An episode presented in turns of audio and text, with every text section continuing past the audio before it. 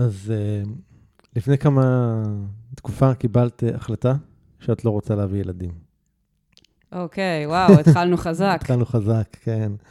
החלטה מאוד לא שגרתית ולא טיפוסית בחברה, בתרבות שלנו, נכון? כן, בהחלט. וכאילו, לא רק שהחלטת, את גם מדברת על זה, כותבת על זה בבלוג שלך, וזה משהו שיצאתי איתו החוצה, לא טריוויאלי גם כן. נכון, נכון, וזה לא היה צעד קל, והתלבטתי עם זה המון, אם אני כן רוצה לצאת עם זה, לא רוצה לצאת עם זה, מה יהיו התגובות לזה, עד כמה אני רוצה לשים את הדבר הזה בפרונט. היו לי הרבה התלבטויות עם זה, ובסוף אמרתי, קודם כל זה המצב שלי וזה ה-state of mind שלי כרגע, מה יקרה עוד עשר, עוד עשרים שנה, אני, אני לא יודעת, ואף אחד בעצם לא יודע. ואמרתי, אם יש מישהו שהוא ככה מתלבט או, או שואל את עצמו, תוהה לעצמו, אולי שווה באמת להעיר רגע את התהליך הזה שאני עשיתי, ומה שעבר עליי, והסדנה הזאת באמת שעשיתי כדי קצת להתמודד עם השאלה הזאת של אם אני רוצה ילדים או לא רוצה ילדים, ובאמת לתת את האינסייט לא של התשובה הסופית של הנה בחרתי שלא, אלא באמת לתת את כל התהליך בדרך, וסוג שיותר לקרקע, לקרקע את זה לקרקע, ולתת לאנשים להבין שזה לא, כאילו זה לא שחור או לבן כמו ש, כמו שכולם מאוד קל להם, מאוד קל להם להציג את זה. שוב, האמת היא שגם זה שאני מדברת על זה פה, זה סוג של עוד איזשהו צעד קדימה בשבילי. למרות שבאמת אחד מההתלבטויות שלי לדבר על זה היה שזה לא הדבר שאני רוצה שיתייגו אותי לפי וישים אותי בפרונט. שלא דרך זה יזהו אותך. בדיוק, אלא שזה יהיה עוד אחד מהדברים שמאפיינים אותי עם כל שאר הדברים האחרים. אבל אני חושבת שעצם ה, עצם ההבנה הזאת, אחרי הסדנה ו, וכל מה שעברתי בה, וכל התהליך הרגשי שעברתי בה, מאוד עזרה לי סוג של לפתוח את הצ'קרות, לכל הנושא הזה שבאמת לפתח את עצמי, של באמת לחפש איך אני משאירה את החותם שלי בעולם. זה ככה משהו שבאמת סוג של ירד לי איזשהו משקל מהכתפיים כזה של כן או לא, וזה הרגיש שזה פתח לי המון שערים אה, קדימה. שוב, לא, לא באותו הרגע, אבל אני יכולה בפרספקטיבה של אה, לפחות שנתיים, שלוש קדימה, מאז שעשיתי את הסדנה הזאת, אה, ככה באמת להבין את זה, שזה היה איזשהו ספתח, איזושהי נקודת אה, באמת אה, פתיחה לכל התהליכים האלה של אה, לחפור בעצמי ו- ולהתפתח ולעבור אה, איזשהו שינוי. ואגב, הנושא הזה שאני בוחרת שלא להביא כרגע ילדים ביולוגיים משלי, לא אומר ש... זאת אומרת, לא אומר שסגרתי לגמרי את הגולל על ה... על ההחלטה הזאת. מבחינתי ילדים זה גם יכולים להיות ילדים על ארבע פרוותיים ושעושים וואף. וזה גם... רק פואף או גם יאו? כאילו... גם יאו בא בחשבון. וגם, וכ, וגם כן, היה לנו את השיח הזה ככה ביני לבין אייל, של כאילו, אוקיי, מה קורה אם אנחנו עכשיו מתבגרים, ובאמת אה, מרגישים באיזשהו מקום שזה כן משהו שחסר לנו, ו, וכן אה, המילה חייל אה, בודד עלתה על השולחן, וזה משהו שהוא ככה אה, מאוד מדבר אה, לליבנו, שככה חשבנו על זה שאולי בהמשך בעתיד נרצה לאמץ ככה איזשהו חייל בודד ולעבוד לו איזשהו בית, אז ככה שזה לא שזה, זה לא חד משמעי. זה לא שחור לבן ש... כל כך, כמו בדיוק. שאנשים בדרך כלל נוהגים להסתכל על זה. זה לא או זה או כלום. זאת אומרת, יש הרבה איפשהו אפור באמצע, ובסוף כל אחד לוקח את זה לכיוונים שלו. טוב, אז אנחנו מיד נעמיק גם לבחירה הלא שגרתית הזאת, וגם לבכלל תהליכים ושינויים ש... שעשית, מיד מיד אחרי זה.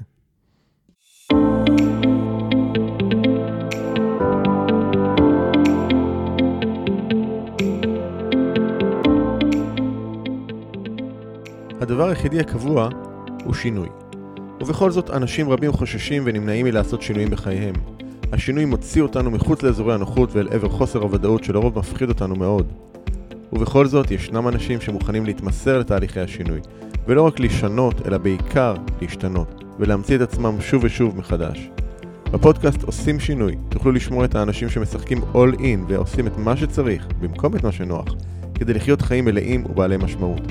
בכל שיחה אנו צוללים לעומק התהליכים הפנימיים שהם עוברים, הטריגרים שמפעילים אותם, הפחדים והחששות, ההצלחות, הכישלונות, הפעולות שהם עושים וההתפתחות שהם עוברים. בכל שבוע תוכלו לשמוע את ערן שטרן ברעיונות מרתקים ומעוררי השראה עם אנשים שהפכו את השינוי לדרך חיים. לפרקים נוספים בפודקאסט תיכנסו לאתר דואינג צ'יינג' דוט קו דוט איי אל או חפשו עושים שינוי באפליקציות הפודקאסט המובילות, אייטיונס, ספוטיפיי, גוגל פודקאסט ואחרות.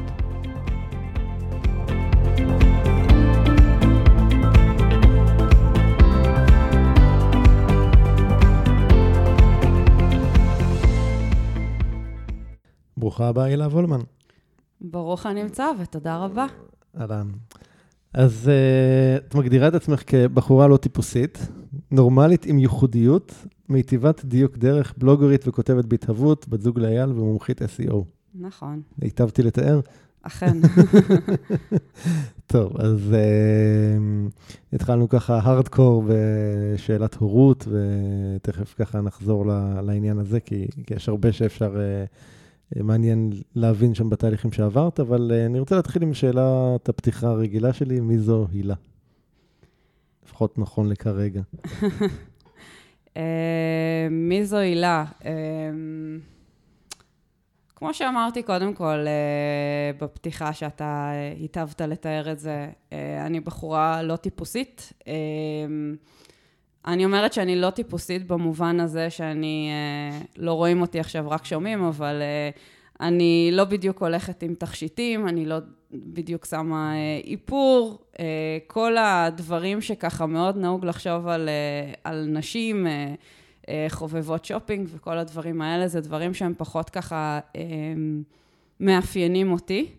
אני חושבת שהדבר אולי ככה באמת היותר נשי בי, זה באמת הרגישות שלי, امم ההתמסרות שלי לדברים והעובדה שיש לי שיער ארוך. امم מעבר לזה אני חושבת שככה امم אני אני בן אדם שהתחיל מתוך מתוך בועה של ככה ילדת סכונים שסגרו אותה היטב בתוך איזשהו ככה סוג של איזושהי בועה מאוד מגינה ומאוד חמימה, ואז ככה בבת אחת ש עברתי לגור מחוץ לבית, אז uh, למעשה פתאום התחלתי לגלות את עצמי uh, מחדש. Uh, וזה זה מי שאני היום. אני, אני פשוט בתהליכים כל הזמן של uh, לגלות את עצמי, לחדד את עצמי, uh, להבין מה נכון לי, uh, לקחת קדימה את הכישורים שלי, uh, לעלות מהאוב הרבה דברים שאני אוהבת ושהזנחתי הצידה מסיבות uh, שונות ומשונות.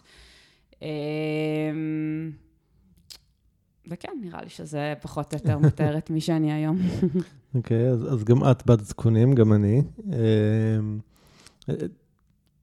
הבחירות שלך, ככה, אם היית מסתכלת עליהן, עד כמה הן תואמות או לא תואמות את איך שגדלת, חונכת על פיו, או ראית בבית, או שציפו ממך? קודם כל נתחיל בזה שלא רק שאני בת זקונים, אלא אני גם בת יחידה. יש לי שני אחים גדולים, בהפרשים די גדולים ממני, וככה העובדה שגם אני בת וגם בת זקונים, זה הוסיף הרבה מאוד לצורך לגונן עליי מצד אחד, ומצד שני גם להרבה, כן איזושהי ציפייה, ששוב אף אחד לא אמר לי אותה בעל פה, אבל אני סוג של הרגשתי אותה, שאני צריכה להיות uh, ככה זאתי שבסדר ומיישרת את הקו, uh, שצריכה לסיים את הלימודים, שצריכה להצטיין, uh, שצריכה להביא ככה את, ה, את ההישגים ואת הדברים uh, uh, לנפנף בהם, למרות שאני חייבת להגיד באמת לזכות ההורים שלי, שאף פעם... Uh, הם לא באו והפעילו עליי לחץ, הם אף פעם לא באו, וכשסיפרתי להם שקיבלתי... Uh, לא יודעת מה, שמונים במבחן, אז אמרו לי, לא, זה לא מספיק טוב, את חייבת לשפר את זה, הם תמיד כאילו אמרו לי שמה שאת עושה זה uh, more than enough, ו- והטובה כמו שאת, uh, אז זה באמת ככה יותר מן סוג של איזושהי תובנה פנימית שלי, ולאו דווקא משהו ששידרו לי באופן, uh, באופן ישיר. אה... Uh, הנושא של הילדים הוא, הוא אולי קצת משהו כאילו יותר מורכב, אבל בסופו של דבר ההורים שלי למדו לקבל את זה, בוא, בוא נגיד את זה ככה. היה להם קשה עם זה? הם, הם למדו לקבל את זה, אני, אני אסכם את זה, אני אסכם את זה ב, כן. ב, במשפט הזה. בסוף ההורים שלי הם במנטרה של... תעשי את מה שעושה לך אה, הכי טוב, את מה שיגרום לך לפרוח, את מה שמסב לך אושר, ו, ורק קחי אחריות על ההחלטות שלך, ו, ומשם כאילו תרוצי. Mm. לא, לא, לא, לא, לא מובן מאליו בהכרח. אה, לחלוטין לא. אה, אני לא יודעת אם, אם בינם לבין עצמם הם באמת אה, שלמים עם כל הדברים... אה, שעשיתי, שאני עושה, כל הדברים של ההתפתחות אישית, אני לא יודעת עד כמה הם באמת, באמת אה, אה, מבינים את זה, אבל הם אה, מנסים לתמוך בכל דבר ש, שאפשר ולתת את הגב, וזה ככה משהו שאני מאוד אה, אסירת תודה להם על זה. א- איזה סוג של ילדה היית? אה... קודם כל, עם אפרופו זה שאמרתי שאני בחורה לא טיפוסית, אז אה, באיזשהו מקום... הגיע מהילדות שלי, כי בתור ילדה, הייתי ילדה יחסית גבוהה לגיל שלי, הייתי ילדה יחסית רחבה לגיל שלי, חטפתי המון, חטפתי המון לגלוגים וצחוקים על חשבון העניין הזה, ובעצם מהר מאוד הבנתי שהטיקט שלי לא יהיה על המראה שלי, אלא אני אצליח כאילו להשיג את היעדה בעצם של הילדים, של החברה, דרך ה... דרך הראש שלי, דרך המחשבה שלי, דרך האינטלקט שלי, ובעצם אני חושבת שזה זה הבייסיק שלי, זה, זה משהו שהוא נראה לי מלווה אותי ככה כחוט השני לאורך כל השנים, שבאמת לעבוד על עצמי פנימה, ולא, ולא החוצה. זה גרם לי להיות באיזשהו מקום כן ילדה מופנמת, בולעת אנציקלופדיות לפני השינה. קראת אנציקלופדיות להנאתך, ככה זה היה? כן, כן. האמת שזה, האמת שתמיד ככה הסתובבו אצלי בחדר אנציקלופדיות, בייחוד האנציקלופדיה העברית. וואה, הארדקור. שלא הייתי קוראת בהם, ואז בשבוע הספר, ככה ההורים שלי שראו שאני מתעניינת באנציקלופדיות האלה, אבל לא ממש יכולה לקרוא אותם, החליטו לקנות לי את האנציקלופדיה של יבנה לרוס, שהיא הייתה כזאת צבעונית, ועם ריח חדש כזה. כן, ופשוט כאילו מתוך העניין ומתוך זה של איזה יופי, יש לי איזה משהו כזה חדש ו... ו... ונוצץ, ועם תמונות התחלתי לקרוא את זה, וככה הייתי קוראת קרח בכל, בכל ערב. וכן, מאז אני חושבת ועד היום דבק בי הכינוי הזה של החכמה. ואיך איך משם ממשיך מסלול החיים שלך? איך משם זה ממשיך?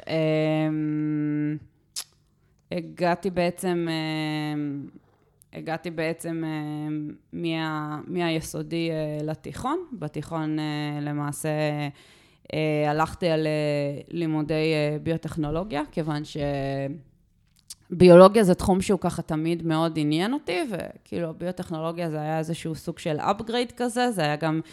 כיתה מגניבה כזאת עם מעבדות וניסויים וככה דברים שלומדים מעבר לחמש יחידות, ומאוד כאילו אהבתי את זה וזה ריתק אותי, ואני חושבת שגם שם הפוקוס שלי היה הרבה יותר בלימודים, פחות על הצד החברתי. כן, היו לי כל הזמן לאורך הדרך איזה ככה כמות קטנה של חברות ש... ככה הלכו והתחלפו במהלך השנים, אבל אני חושבת שאיפשהו תמיד, ה... תמיד הפוקוס שלי היה יותר על, ה... על הלימודים, על, ה... על ההצלחות, על ההישגים, על ה... לפתח את, ה... את האינטלקט שלי, ובאיזשהו מקום גם, באיזשהו מקום שגם בדרך... כשפיתחתי את כל חזות המאוד חכמה הזאתי, כנראה איפשהו כסוג של מטענים שסחפתי איתי מהילדות שהיו צוחקים עליי וכל הדברים האלה, כנראה שגם הפכתי לבן אדם שככה מאוד משדרת שכלום לא משפיע עליי, אני מאוד ככה אדישה, מאוד רגועה, משדרת תמיד שהכל עסקים כרגיל, הכל בשליטה, כן, לגמרי.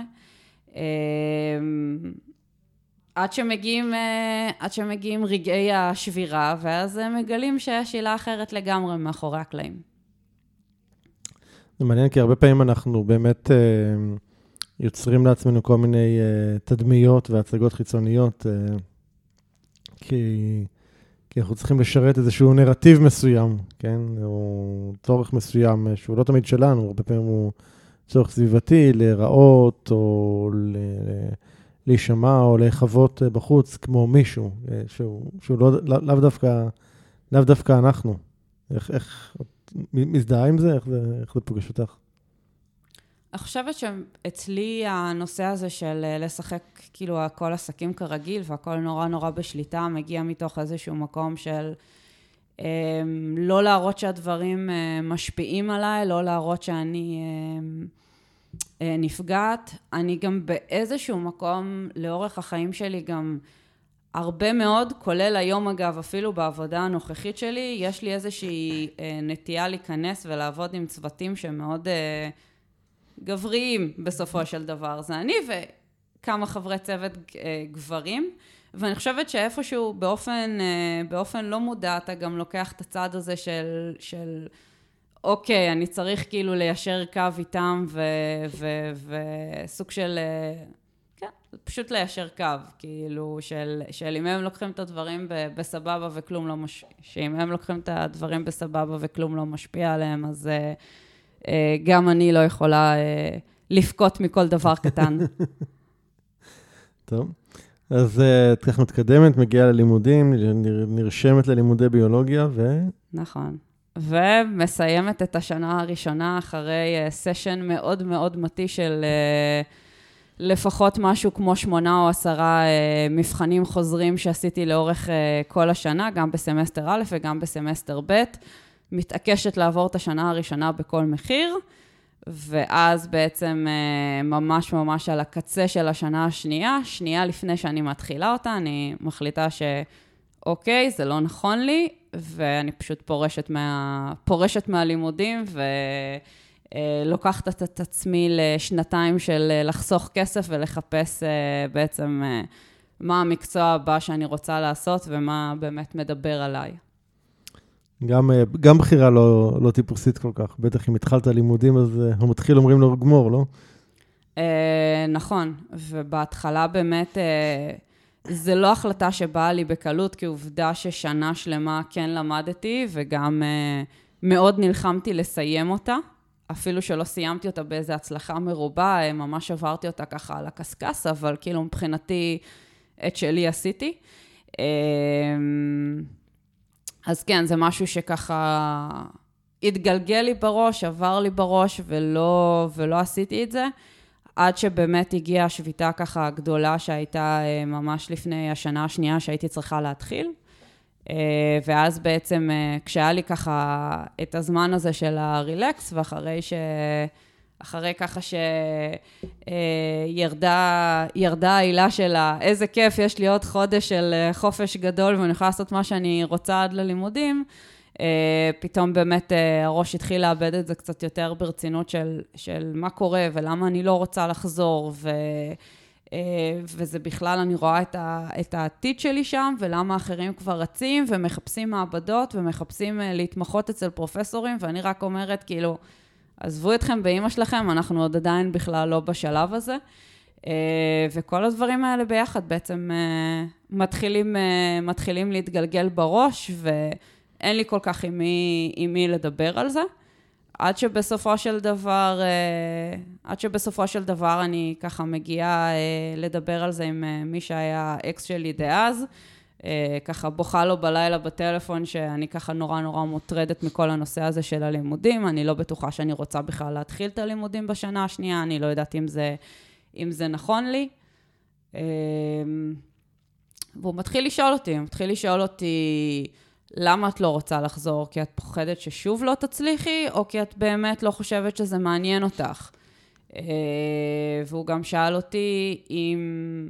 אני באמת רואה את עצמי אחר כך ממשיכה, גם לשנה שלישית, או או ללימודים שהם מתקדמים יותר. ולמה הנושא הזה של האנשים שרצים לחפש מעבדות ועבודות בביולוגיה כל כך מטריג אותי, וזה הכל היה המון המון שאלות שהיו לי מאוד קשות למענה באותו הרגע, אבל, אבל סוג של העבירו לי את העניין של, וואלה, אני, אני לא שם, אני לא שם, זה לא אני, זה לא הלב שלי שם, ואני בעצם מגיעה כעבור, כעבור ככה איזה כמה שבועות לאיזושהי החלטה שוואלה, אני רוצה לעזוב.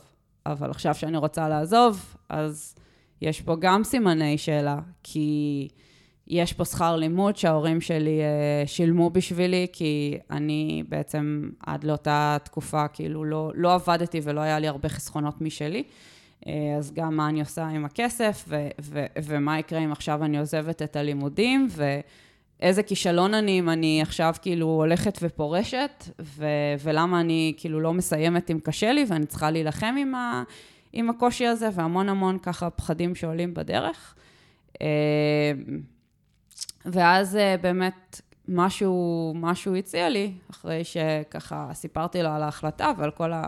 מחשבות שרצות לי בראש וכל הפחדים שהיו לי. הוא אמר לי, תקשיבי, אמא תעשי עכשיו תוכנית, מה שנקרא תוכנית יום שאחרי, תוכנית יום הדין. ותגידי לעצמך שאוקיי, אני פורשת היום מהלימודים, ומה קורה מחר? זה היה נותן לך יותר ביטחון לעשות את זה? ואמרתי, וואלה, זה נשמע מעניין. כאילו, יכול להיות שכן, אבל מה, מה הכוונה תוכנית? כאילו, לא, לא הבנתי בכלל, זאת אומרת, לאן הוא חותר בכלל בנושא הזה של, כאילו, של תוכנית, ולמה זה בכלל משהו שיכול לעשות לי טוב או לקדם את ההחלטה שלי? ואז הוא אמר לי, את יודעת, כאילו, כל דבר ש, ש, ש, שמחליטים, את צריכה לדעת לאן את הולכת הלאה, מה, מה הצעד הבא שלך? אז את יכולה להחליט שאת עכשיו פורשת מהלימודים, והדבר הראשון שאת עושה זה ללכת קודם כל ולמצוא, ולמצוא עבודה, כדי שיהיה לך ככה איזשהו סדר יום ותעסוקה. או שאת יכולה להחליט שאת עכשיו לוקחת איזשהו ברייק ותעשה לחול, או כל דבר שתחליטי, אבל העיקר שתדעי מה את עושה ממחרת בבוקר שבעצם פרשת. שבעצם תפעלי מתוך מקום של משהו שאת מכוונת אליו, ולא מתוך איזשהו משהו שהחיים מגלגלים אותך. גם זה, אבל אני חושבת שהוא גם... מתוך זה שהוא כן הכיר אותי יחסית טוב, הוא ידע שאני מאוד מאוד פוחדת מהנושא הזה של, ה... של החוסר ודאות, ושל ככה, מה שנקרא, לקפוץ לתוך תהום, והוא חשב שאיזושהי תוכנית סדורה, סוג של, תעזור לי להרגיש שאני פחות קופצת לאיזשהו תהום. וזה באמת, זאת אומרת, מה שהיה, החלטתי ש... אוקיי, קודם כל אני פורשת מהלימודים, ואז הצעד הראשון זה ללכת לדבר עם ההנהלת חשבונות, ולהחזיר בעצם את הכסף ששילמתי. הצעד בעצם השני היה אחרי שמחזירים לי את הכסף, זה שאני הולכת למצוא עבודה ולעבוד עכשיו במשך שנתיים, ולחסוך, ולחסוך בעצם כסף ללימודים, כדי שאני אוכל לשלם את זה, במין איזושהי מחשבה של... אני לא אתן להורים שלי לשלם שוב, אם תהיה עוד שגיאה, כאילו אני לא מוכנה לקחת את האחריות הזאת על עצמי. והדבר השלישי היה זה שאני גם אחשוב בזמן הזה של השנתיים, מה אני רוצה ללמוד בעצם הלאה. אמרת קודם שבתהליך הזה של להחליט לעזוב את הלימודים פחדת. מה הפחיד אותך? פחדתי גם ממה שיקרה ביום שאחרי, זאת אומרת, אמרתי, מה, אין לי ניסיון עכשיו בשום דבר, במה אני אלך לעבוד, איך אני הולכת בכלל לחסוך כסף עכשיו לעוד לימודים, הייתה לי מין איזושהי תחושה של אכזבה כזאת מעצמי, כי תמיד גם ביסודי וגם בתיכון הייתי מצטיינת בלימודים, ותמיד כאילו סיימתי בממוצעים גבוהים, וכאילו... היה לי מין את הוויז'ן הזה בתוך הראש שלי של בן אדם שיודע, זאת אומרת, אני יודעת לקחת דברים שהם, שהם קשים מבחינה לימודית ו, ולהתמודד איתם, וכאילו באיזשהו מקום הייתה לי מין תחושה כזאת שכאילו אני עוזבת והירמתי ידיים, סוג של קצת נטשתי את האידיאלים של עצמי. אז זה היה קודם כל איזשהו מעין פחד מנטלי כזה של לענות לעצמי של, את לא נכשלת, את פשוט מקשיבה ללב שלך ולמה שנכון, שבאותה תקופה זה היה לי מין מחשבה מאוד מוזרה לחשוב עליה. היום כבר פחות מוזרה? כן, היום כבר פחות. זה משהו קצת משעשע, כי אני לגמרי יכול לראות, אגב, גם אותי, זאת אומרת, אני הלכתי ללמוד הנדסה, לא כי קמתי, חלמתי בלילות שאני רוצה להיות מהנדס, והייתה לי תשוקה לזה. הלכתי למסלול הזה, כי זה המסלול שהטבו לי, שאמרו שהוא נחשב, שאני אוכל למצוא מקצוע טוב, עבודה בטוחה וכן הלאה, כי זה היו הדברים החשובים. ואני לא יכול, אין לי איזה זיכרון מהלימודים, כמשהו שנהניתי מהלימודים עצמם. נהניתי מחיי הסטודנטיאליות, שהם נורא כיפים, כן? זה... כן. יש משהו בסטודנטיאליות שהיא נחמדה, אני, זה בהחלט, אבל לא זוכר את הלימודים כמשהו מהנה, לא זוכר קורסים שאמרתי, וואו, איזה ידע מדהים, איך זה ש... לא, זה לא היה כזה, באמת, כאילו הייתי במין משחק כזה של לעשות את המינימום הנדרש, להשיג את המקסימום תוצאה, בדיוק, כשבאמת העניין זה היה לעבור, זאת אומרת, אני, אין לי... כן. אני זוכר אולי איזה שלושה מועדי בית לאורך התואר, שכאילו, תואר ראשון ושני, שאותם עשיתי רק כי ממש לא הייתה ברירה. זאת אומרת, לא הייתי אף פעם עושה מועד ב' כדי לשפר ציון, זה לא היה... זה מועד ב' כדי שבכלל אני אעבור. בדיוק, זה לא היה בערכים שלי לעשות מועד ב' כדי לשפר ציון. זה לא היה כזה. וזה היה מין אוניברסיטה עושים כי צריך. כן. כי צריך, לא כי באמת זה המקצוע שחשבתי... ואני אני, אני מעלה את זה כי אני, אני פוגש המון, המון אנשים היום במקומות האלה שהגיעו, הבוקר הייתה לי שיחה עם לקוח בדיוק על הדבר הזה, שהוא כאילו התגלגל איזושהי נקודה בחיים, שאתה רגע פתאום נעצר, וזה יכול לקרות בגיל ארבעים או חמישים, בדרך כלל זה הגילים שאני פוגש את האנשים במקום הזה, והם שואלים את עצמם, רגע, פאק, כאילו, איך... איך הגעתי לפה? כאילו, ועכשיו זה, כשאתה מגיע לשם בגיל ארבעים חמישים, אתה כבר במלכוד די רציני עם החיים. כי כבר יש לך מחויבויות ובית, ילדים, משכנתה, הוצאות, התחייבויות, ואתה לא חושב מה אני אעשה ריסט ואני אתחיל משהו חדש, זה מאוד מאוד מים ומפחיד. כן, כן, לגמרי. אני חושבת שממש, כאילו, הראש שלי לא, הראש שלי לא היה שם של מה יקרה בגיל ארבעים אם אני אתחרט על זה, זה לא... כאילו, זה לא היה, זה לא היה שם, זה פשוט היה העניין הזה של...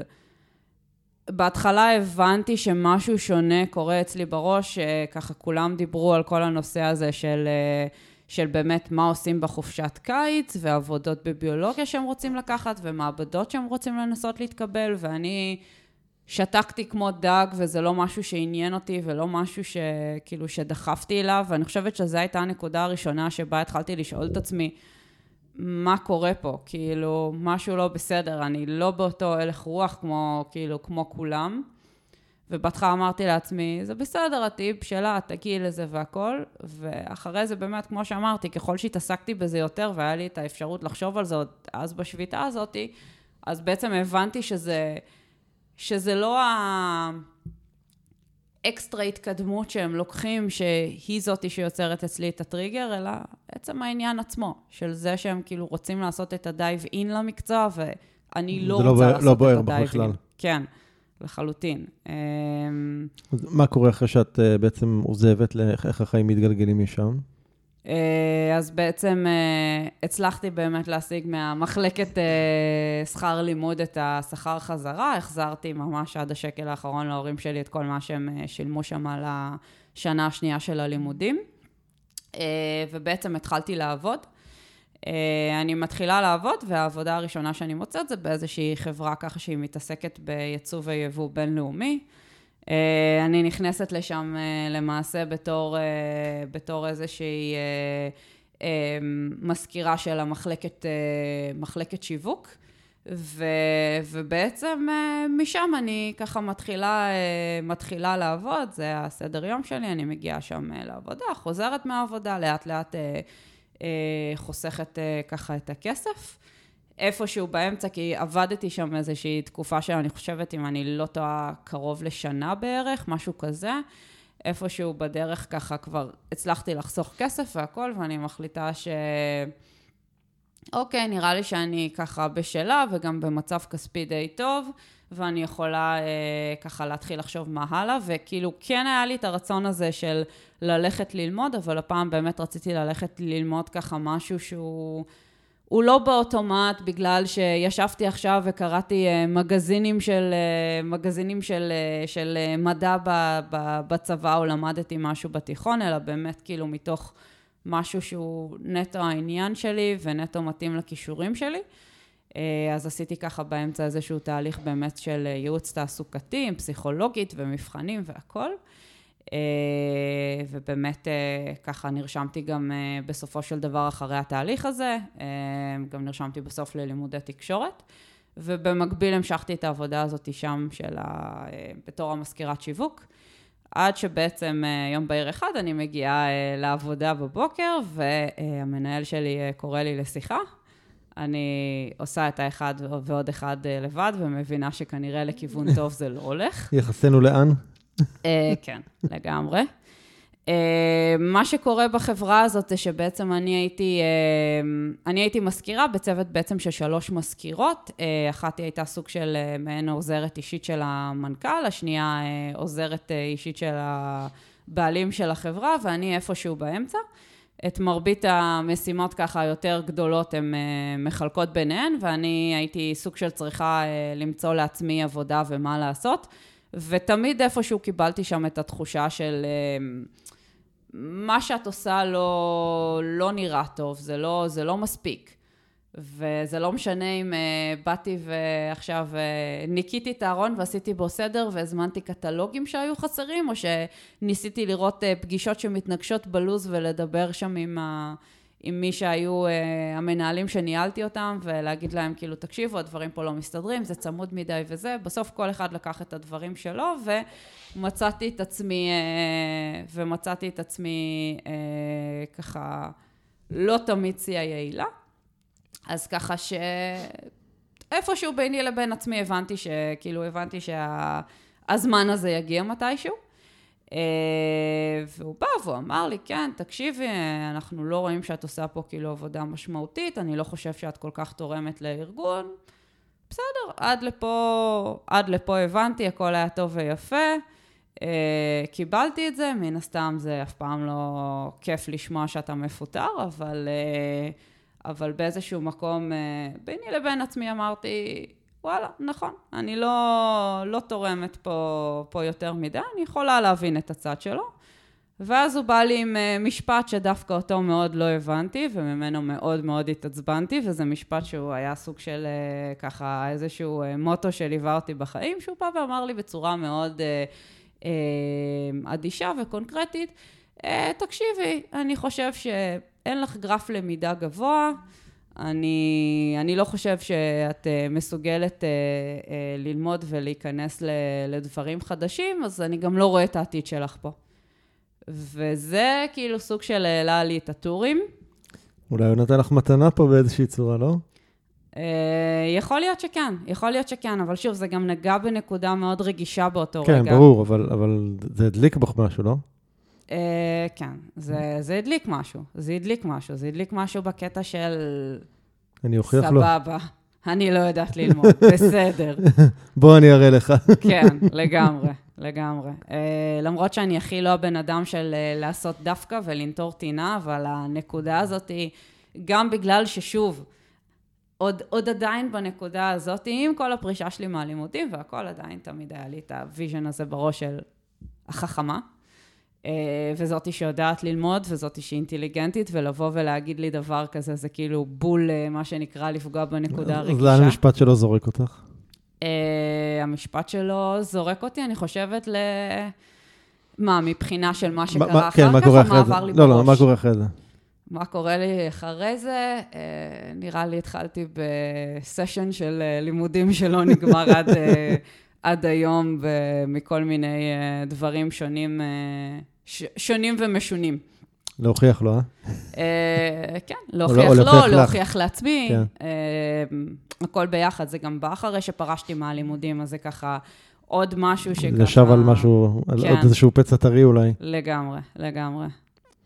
ודיברנו ככה בהתחלה שאת בחורה לא טיפוסית, אז כל מיני בחירות פחות טיפוסיות, התחלנו באמת בהחלטה שלא, שלא להביא ילדים, פחות כרגע.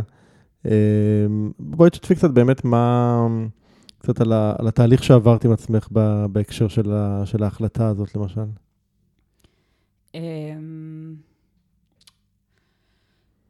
זה מתחיל קודם כל בזה שאני לא חושבת שזה משהו שבאמת הרהרתי בו עד הסוף, עד שלא הגעתי למצב באמת שנכנסתי לאיזושהי מערכת יחסים רצינית, ועברתי בעצם לגור לבד עם הבן זוג הנוכחי שלי עם אייל. וככה, זה משהו ש... זה משהו שהוא אף פעם לא דובר על פני השטח. וזה התחיל להיות מדובר באחת מהחופשות שלנו, ככה שחגגנו את היום נישואים שלנו במרכאות. והוא ככה אמר לי את הצד שלו, ואת הרצונות שלו, ושמפאת הפרטיות אני לא אדבר עליהם כרגע. ו- ואני ידעתי איפשהו עם עצמי, גם בין השאר, כי זה כבר היה ככה... אני היום בת שלושים ושש, זה היה ככה על, זה היה ככה על תחילת שנות ה-שלושים שלי, ואני יודעת שאיפשהו, כן, השעון הביולוגיה מתקתק, וכן, אני יודעת שאני צריכה לקבל החלטות, או לפחות להבין לאן פניים מועדות, ואני מתחילה לעשות חושבים על זה, ואני לא בטוחה בעצמי מה בדיוק, מה בדיוק אני רוצה בנושא הזה, וזה דבר שהוא סוג של יושב עליי.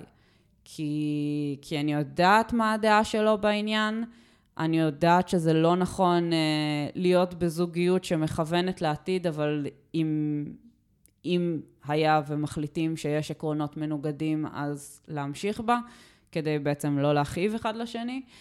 אה, והמון המון משקל שככה שיושב לי על הכתפיים בנושא הזה, ואז בעצם, ואז בעצם באחת השיחות היותר מאוחרות שלנו על הנושא, אז ככה הוא מציע לי, תשמעי, אם את כל כך מתלבטת על זה, יש שם פייסבוק, יש קבוצות, כנסי, חפשי את אחת הקבוצות האלה, תראי על מה מדברים, תתייעצי, אולי הם ייתנו לך איזשהו כיוון.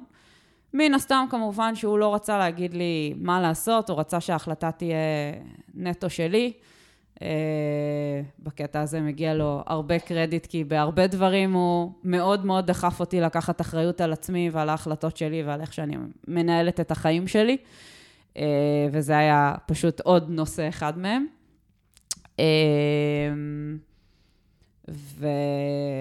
וככה באמת אני נכנסת uh, לאחת הקבוצות האלה, השיח שם, לחלקו אני מתחברת, לחלקו אני לא מתחברת, ואני בעצם, ואני בעצם נתקלת באיזושהי מודעה שמדברת על קבוצה ככה שמיועדת לבנות שהן, שהן באמת נמצאות במקום הזה, ובשאלה הזאת של האם אני רוצה להיות אמא או אני לא רוצה להיות אמא.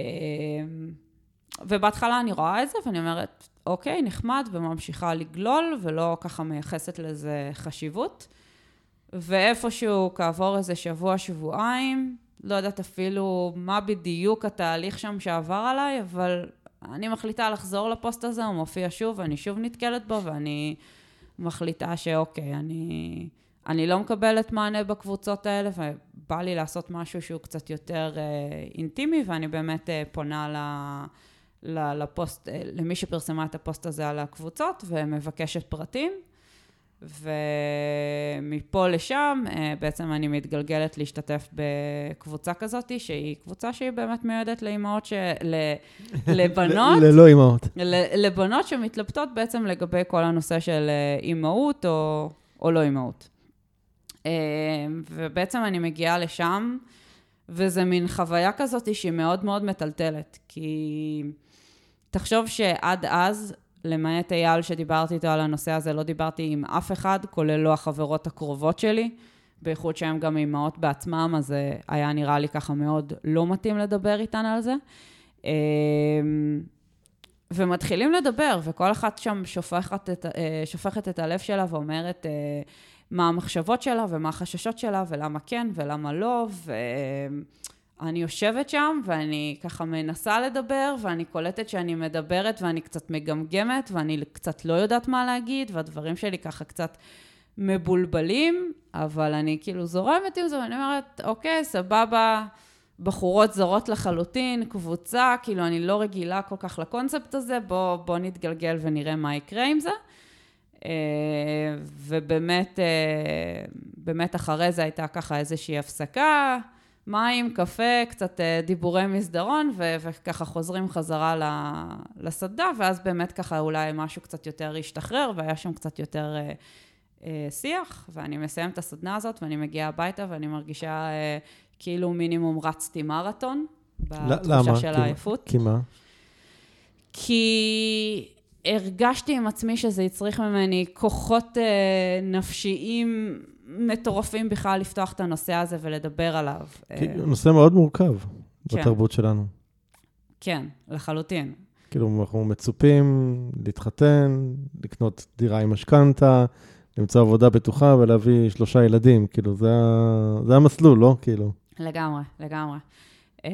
לא עשית שום דבר מזה, פחות או יותר. כן, כן. כאילו הלכת, ראית את המסלול ולקחת מאה ושמונים מעלות לצד השני פחות או יותר.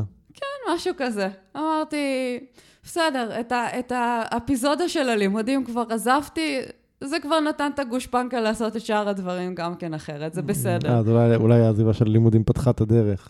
אה, אני חושבת שכן. היא כאילו נתנה לי סוג של איזשהו באמת, איזה, איזשהו כוח כאילו להאמין לעצמי, להאמין לתחושות בטן שלי, אה, לזהות נורות אדומות ו- ו- ולהגיב אליהן. ו...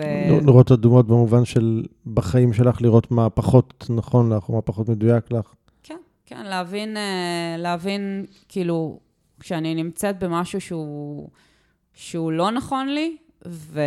או לא מדויק לי, ו... ולנסות לכוונן את עצמי כדי שזה יהיה יותר מדויק ו... ויותר נכון. זה קרה לי אחרי זה גם בעבודה שלי, אחרי שכבר סיימתי את הלימודי תקשורת. זאת אומרת, זה משהו שהוא ככה מלווה אותי, שכל הזמן אני איפשהו, לפעמים אפילו בצורה לא מודעת, עושה את כיוונונים קטנים כאלה של, ה... של הדרך, ומנסה ככה להכניס את עצמי למקומות שיעשו לי בסופו של דבר טוב. אני חושב שהרבה פעמים, בטח נושא כזה, הוא, הוא מאוד מאוד מפחיד, אז אולי שבאמת, שה, את יודעת שהיא הייתה עניין הלימודים, אז, וראית שהעולם לא התמוטט אחריו, אז אפשר יותר בקלות. אולי זה בכלל היה ההכנה לדבר היותר משמעותי הזה. יכול להיות שכן, למרות שאני לא בטוחה עד כמה שזה השפיע. אני יודעת שזה כן באיזשהו מקום נתן לי את הביטחון להאמין בעצמי ולהאמין בהחלטות שלי, אבל, אבל כן, כאילו, זה, זה משהו מאוד גדול להתמודד איתו, גם כי זה מאוד אבנורמלי בחברה הישראלית, גם כי, גם כי עוברות לך כל המחשבות האלה של, של, אוקיי, אז עכשיו, אם אין לי ילדים, אז מה אני אמורה לעשות בחגים? Mm. ומה אני אעשה שאני, שאני אתבגר? ו... ו... ו... ו... ולא יודעת, כאילו, אנחנו לא נחיה עד מאה ועשרים, אז מה יקרה ביום שמישהו מאיתנו ילך? וכל מיני שאלות כאלה שכאילו שאתה לוקח איתך, שאתה לוקח איתך קדימה. אבל זה הרבה יותר מזה אפילו, כל החברים מסביב הם נשואים וילדים, ואז הפיקניקים בשבת והטיולים, וכאילו, אתה כבר אין לך... כאילו כבר אין לך כל כך נושאי שיחה פתאום, כי אתה על מה תדבר איתם על זה שכואבות לו השיניים ומה עושים, זה לא... זה לא רק זה, זה גם הרבה מהעניין של חברות שהיא אצל הורים, היא נובעת מתוך הנושא הזה שיש ילדים, יש מסגרות משותפות, אתה מכיר את ה... הורים של הילד, שהוא החבר של הילד שלך, וככה נוצרים קשרי חברות, ולנו אין את זה. אין לך בוואטסאפ אף קבוצה של ג' שלוש, ושל חוג כדורגל, ושל הורים כיתת אומנות, אין לך קבוצות כאלה, אני פתאום קולט. כן, כן, אין לי דברים כאלה, אבל זה בסדר, כי אני עובדת בחברה, אני עובדת בחברה שהיא חברה, כאילו, המקום עבודה שלי הוא מקום עבודה שהיא... המון, המון, המון הורים. אז ככה שאני שומעת את, ה, את השיחות האלו כל הזמן, וכמובן גם את הדחקות ואת המרמורים תוך כדי, ואני ככה איפשהו מטיילת לי באמצע ומגחכת, ומגחכת לעצמי. איך הסביבה מגיבה להחלטה כזאת? זה לא משהו שאני יוצאת איתו בריש גלי. זאת אומרת, אני בוחרת מאוד בזהירות למי אני באה ואני מספרת את זה ולמי לא. אני חושבת שכאילו, זה שפרסמתי את זה בבלוג שלי, את הנושא שעשיתי את הסדנה הזאת, שבכלל התלבטתי בכל הנושא הזה, היה סוג של גם איזשהו case study לעצמי, לראות איך בכלל מגיבים כשאני משחררת את זה החוצה. עכשיו, כן חשוב לי להגיד שגם את הבלוג הזה באיזשהו מקום, בחרתי היטב בתוך הפייסבוק שלי, כשפרסמתי את הפוסט שלי, שהפוסט הזה עלה בבלוג, ובואו תקראו, וכל זה כן מאוד בחרתי בקפידה מי, מי חשף לזה ומי לא. זאת אומרת, עדיין יש לי את המקום הזה של, של אני לא בטוחה כמה אני רוצה שכולם, שכולם ידעו מזה. ואני גם, גם משתדלת מאוד לא להיכנס למקומות האלה של למה בחרת ככה ואיך עשית ככה וזה נכון וזה לא נכון. אני, אני לא נמצאת בוויכוחים האלה, אני לא, לא מנסה לשכנע אף אחד שהדרך שלי נכונה והדרך שלהם היא לא נכונה. מי שבחר ככה זה מעולה, מי שבחר אה, דרך, אה, דרך שנייה זה גם מעולה, כולנו, כולנו בני אדם ותעשו מה שטוב לכם בסופו של דבר. אז, אז למה בסוף כן, כן החלטת לצאת עם זה החוצה?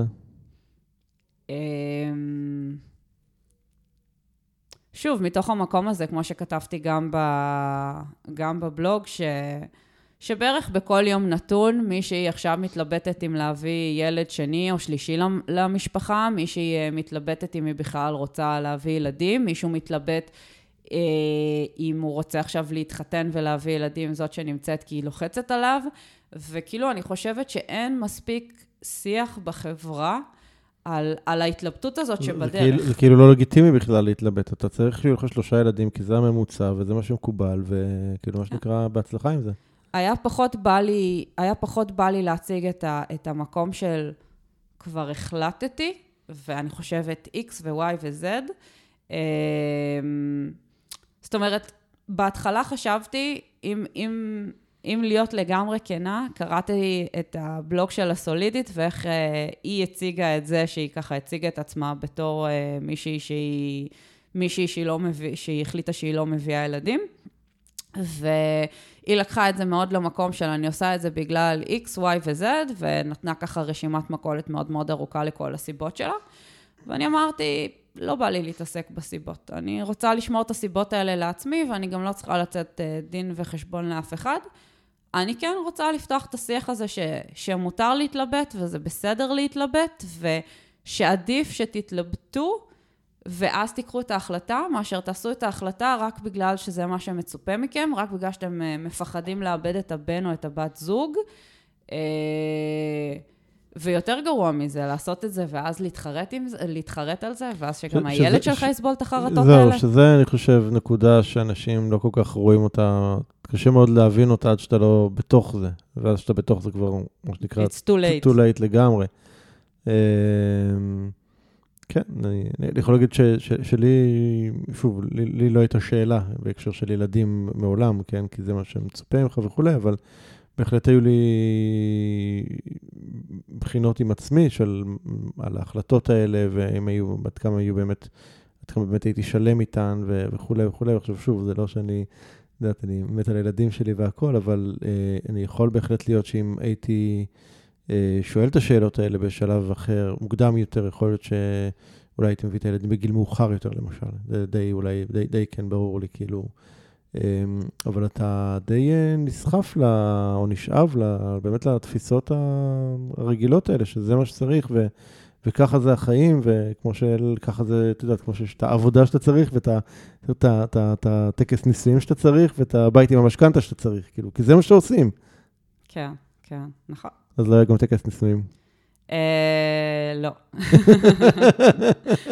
פשוט באמת מתוך המקום הזה שאני הבנתי עם עצמי, שוואלה, אני רואה יותר את הפרי טייל בראש, מאשר את המשמעות שיש מאחורי זה. את זה שמאפרים אותך ומתעסקים איתך, ויש לך סמלה יפה, ויש לך אחלה מסיבה למשך ערב אחד, וכל הפוקוס עלייך, ומצלמים אותך וזה. ואז כאילו הסתכלתי על זה ואמרתי, כל הכאב ראש הזה מסביב, כל הכסף שזה עולה. ומצד שני, כאילו, אנחנו גם קצת מתעסקים בהשקעות, וחושבים לאן לקחת את הכסף שלנו, ואיך לגרום לזה שככה נגיע לפנסיה יותר בנוחות מבחינה, מבחינה, אה, אה, מבחינה כספית.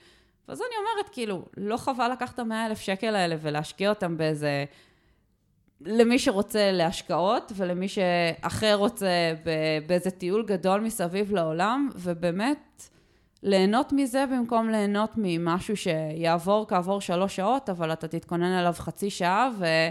וגם יכול... חצי שעה, חצי שנה. כן, חצי שנה. ו... וגם... ויכול שתשלם עליו גם עוד כמה שנים אחרי. כן, תשלם עליו עוד כמה שנים אחרי, ו...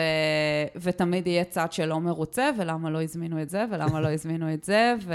ותתעסק עם כל המשפחה שלך, וכולי וכולי וכולי. לא יודעת, אני לא... לפחות, לפחות כמשהו שהוא, שהוא כרגע ב... ב... בתפיסה...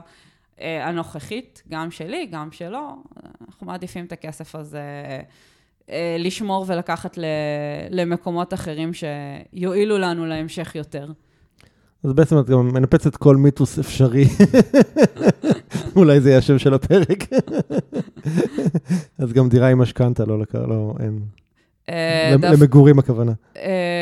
כן, כן. תמיד האמת שזה מצחיק, כי תמיד שבאים ושאלים אותי, מה, אתם נמצאים כל כך הרבה זמן ביחד, ואיך זה שעוד לא התחתנתם, ואיך זה שלא קניתם דירה? אז אמרתי, כן, יש לנו דירה להשקעה, ויש לנו משכנתה יחד ל-שלושים שנה. נראה לי שזה הרבה יותר מחייב מחתונה, לא? כן, יש בזה משהו. כן. את בעצם בוגרת של עושים שינוי קבוצה חמש, שסתיימה לא מזמן. נכון. מה הביא אותך לתוכנית? הקורונה. הקורונה, תסבירי. בעצם מה שקרה בקורונה, וזה ככה אחד מהשינויים היותר גדולים שקרו לי בחיים, זה שעד לאותה נקודה שהקורונה הגיעה לחיינו, בעצם עבדתי, עבדתי בעודני עובדת האמת, בחברה שמתעסקת בעצם בפרסום בדיגיטל, והייתי עובדת ממשרד, אופן ספייס מאוד מאוד גדול, בשיא של החברה, בעצם ממש לפני הקורונה, היינו משהו כמו מאה עד מאה וחמישים איש במשרד, כברת בוחשת, בוחשת ומהמת רעש ופגישות, וככה שמאוד מאוד קשה להתרכז, וקשה אפילו לשמוע את המחשבות של עצמך,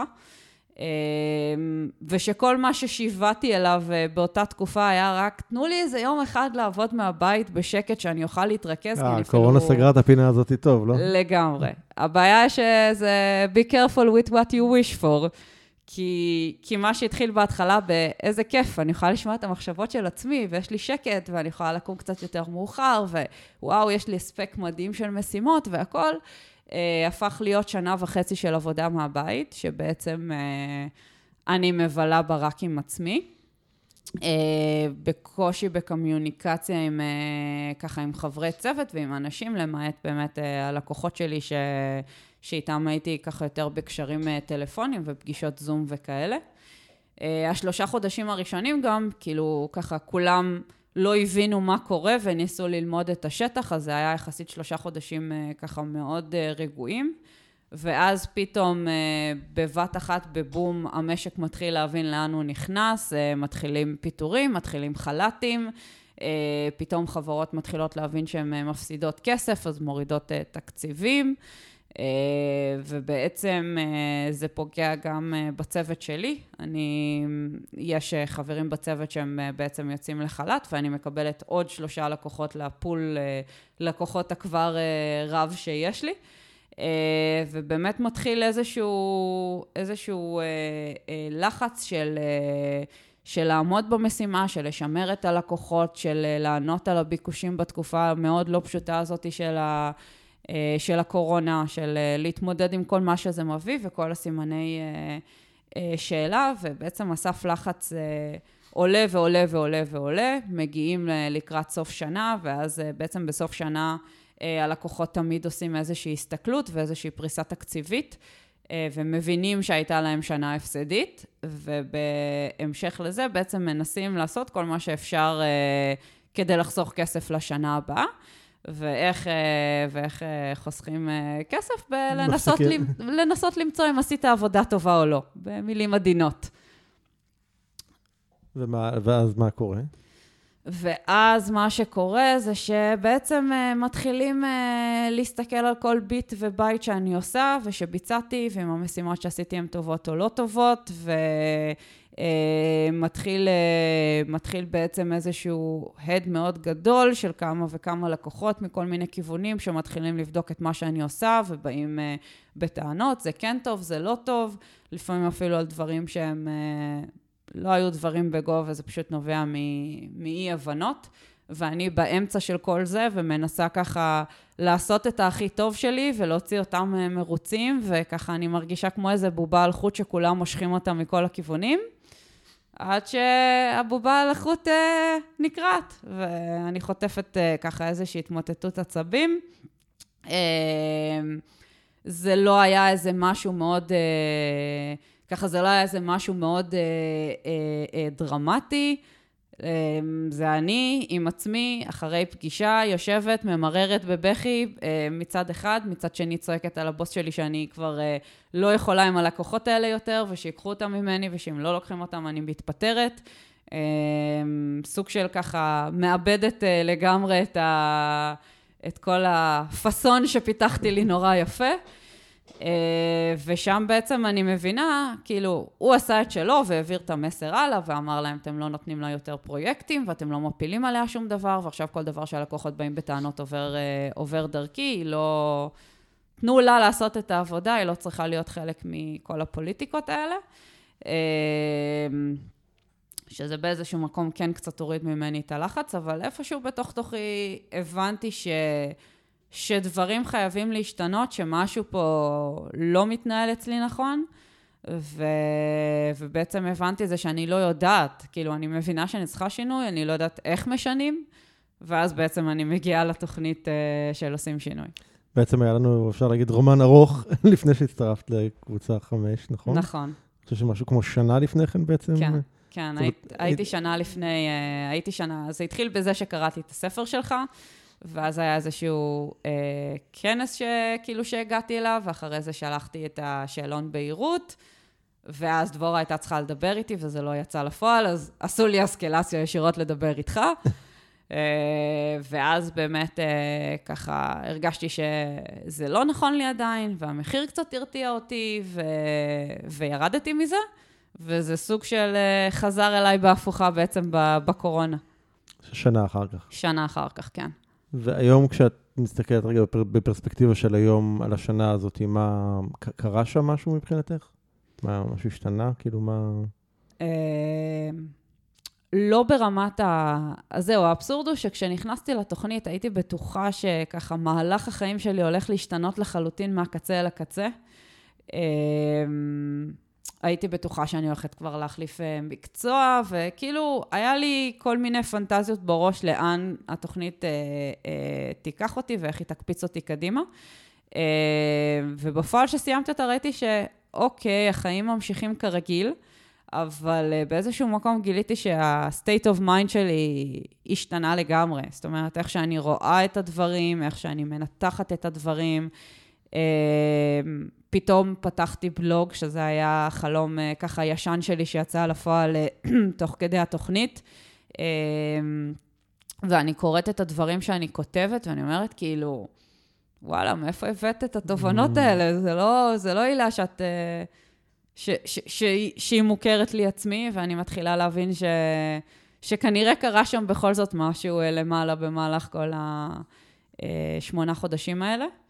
ואני חושבת שהשינוי האחרון האחרון שקרה זה שבאמת אה, אה, יזמתי לעשות אה, בעצם סדנה של אה, כתיבה אינטואיטיבית בעבודה.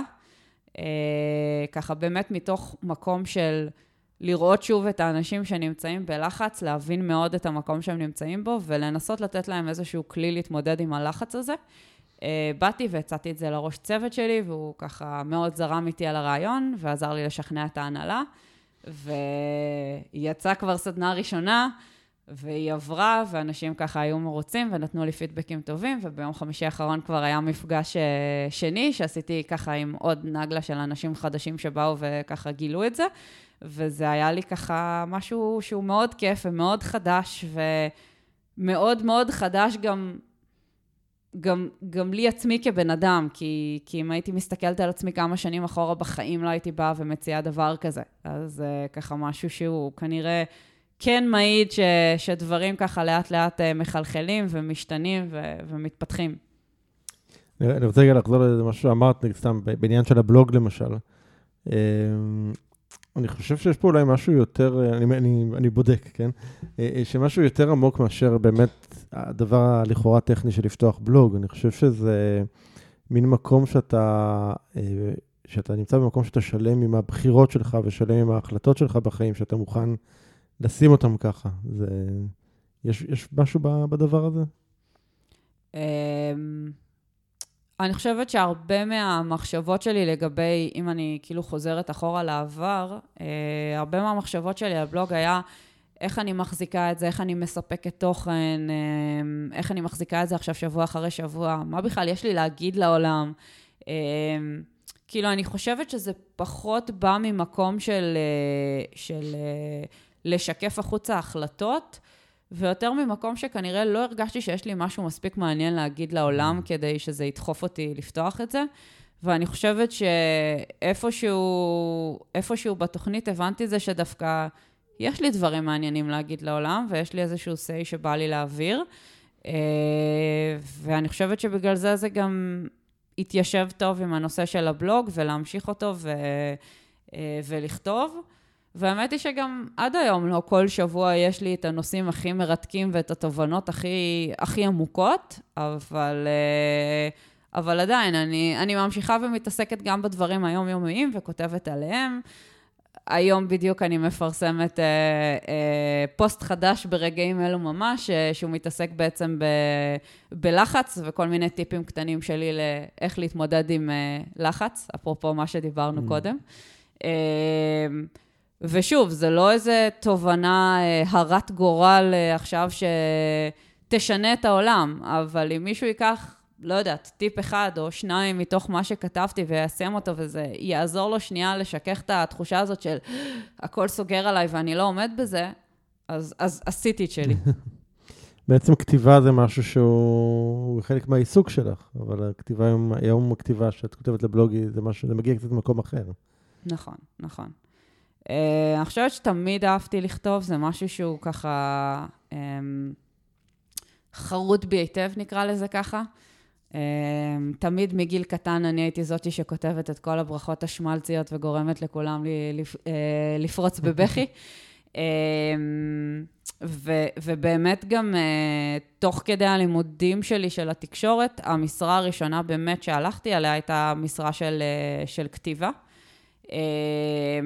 אבל הבעיה היא שברגע שנכנסתי לזה, וזה הפך כמשהו שהוא מקצועי, וגם uh, קיבלתי איזושהי uh, ביקורת על זה, זה סוג של גרם לי לרתע אחורה. זאת אומרת, אני מאוד מאוד אוהבת כתיבה, אבל ברגע שזה כבר נהיה חלק מהמקצוע שלי, ו- והייתי מתעסקת בזה uh, כל היום, ורק בזה, ומקבלת ביקורת על זה, ועושה תיקונים ודברים, כאילו זה סוג של הוריד לי מהכיף של הכתיבה, ויצר אצלי איזשהו מחסום מלחזור ולהתעסק בזה אה, לעצמי.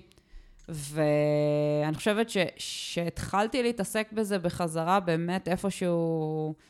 כן, אני חושבת שזה היה בקורונה, שבאמת התחלתי לחזור ולכתוב איזשהו, אה, איזשהו יומן, ולהתחיל אה, ככה באמת לחזור קצת לעצמי מבחינת, אה, מבחינת הכתיבה לעצמי.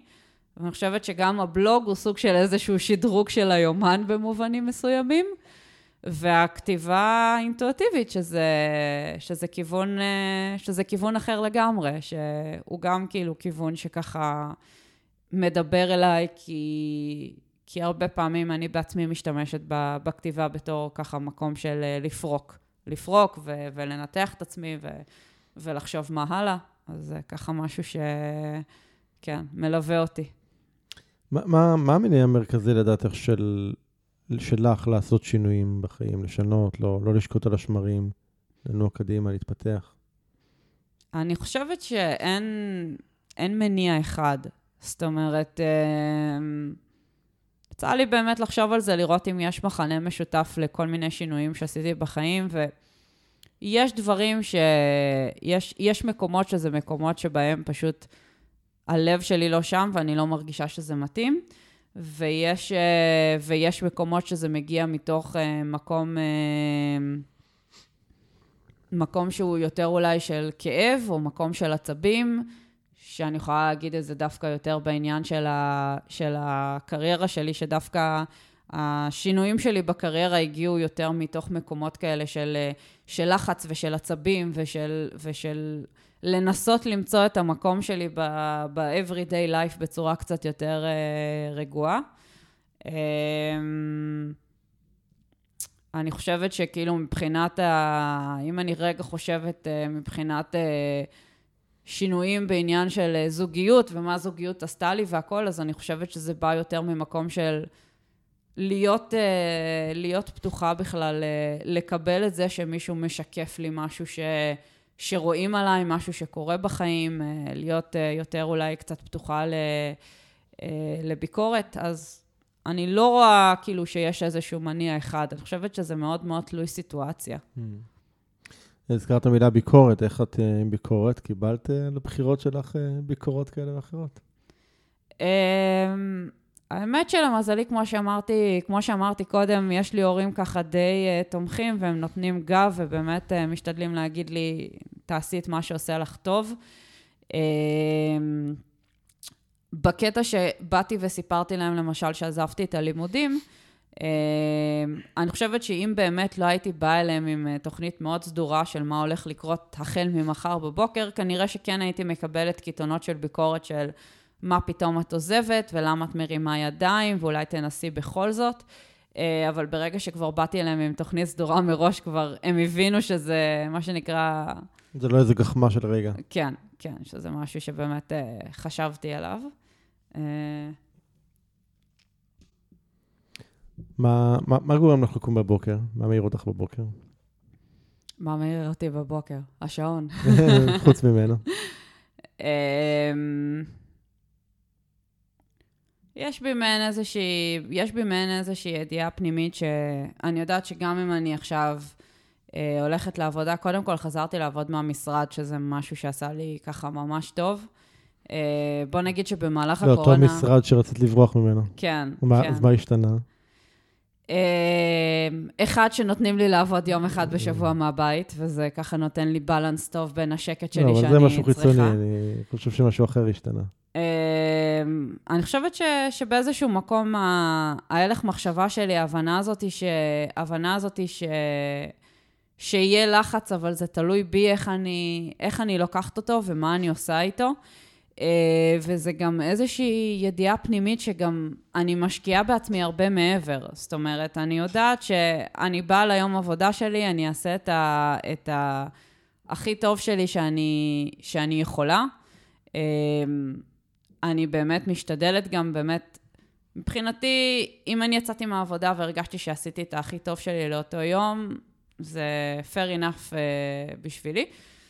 ומצד שני גם, uh, ומצד שני גם זה, זה כל הדברים שאני יודעת שאני, שאני עושה מעבר, שעושים לי ככה המון כיף. שאני יודעת שאני עכשיו, uh, היום אני הולכת uh, להתאמן ולעשות איזשהו שיעור uh, uh, בפארק, או שאני יודעת שהיום אנחנו הולכים uh, לשבת ולהמשיך את המחקר uh, uh, שוק שלנו על ההשקעות, או סתם עצם הידיעה שאני יודעת שעכשיו אני אלך ואני אשתה כוס תה במרפסת ואני אראה אחלה שקיעה וזה עושה לי כיף כי זה משהו שהוא חדש בשבילי ועוד אני עדיין ככה לומדת ליהנות ממנו.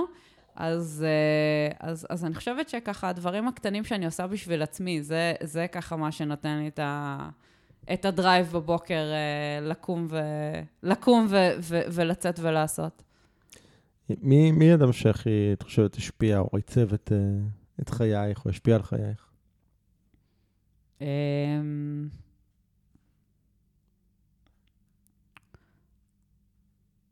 זו שאלה טובה, כי אם אני מסתכלת על הילדות שלי, אז ההורים שלי נתנו לי המון כוח אה, כדי במרכאות לקבל את השונות שלי. אני לא חושבת שזה, שזה שונות, הייתי פשוט מי שהייתי עם המאפיינים הפיזיים והרגשיים שלי, אבל uh, ההורים שלי מאוד uh, ככה תמיד היו אומרים לי, הם לא צוחקים עלייך, הם מקנאים בך, uh, ובאמת כאילו די בנו את הסלף אסטים שלי, מה שנקרא. Uh, ו- ואני באמת, uh, אני תמיד אומרת את זה, שהיא אמרה כזאת שאומרת שכאילו, אנשים בחיים, לפחות אצלי, זה כמו סוג של הדרך ש... זה כמו סוג של הדרך של הלבנים הצהובות בקוסם מארץ עוץ, שאנשים ככה עולים על הדרך, עושים איתך את הדרך, ממלאים איזשהו תפקיד, ושהם מסיימים את התפקיד, או שאתה מסיים את התפקיד בשבילם, בעצם יורדים מהדרך, וזה ככה התחושה שלי. אז uh, ההורים שלי שהם לאורך הדרך נתנו לי המון, uh, המון גב, ואמרו לי, כאילו, תעשי את מה שעושה לך טוב ומה שנכון לך. האקס שלי שבאותה תקופה ככה באמת עזר לי לעשות את הקפיצה הגדולה הזאת ובעצם לשחרר את הלימודים ולהתמקד במה ש... במה שעושה לי טוב. הוא גם עזר לי האמת להבין הרבה, שיש לי עוד הרבה עבודה לעשות על עצמי כדי להיות שלמה עם עצמי, כי הייתי באותה תקופה בן אדם מאוד מאוד נידי.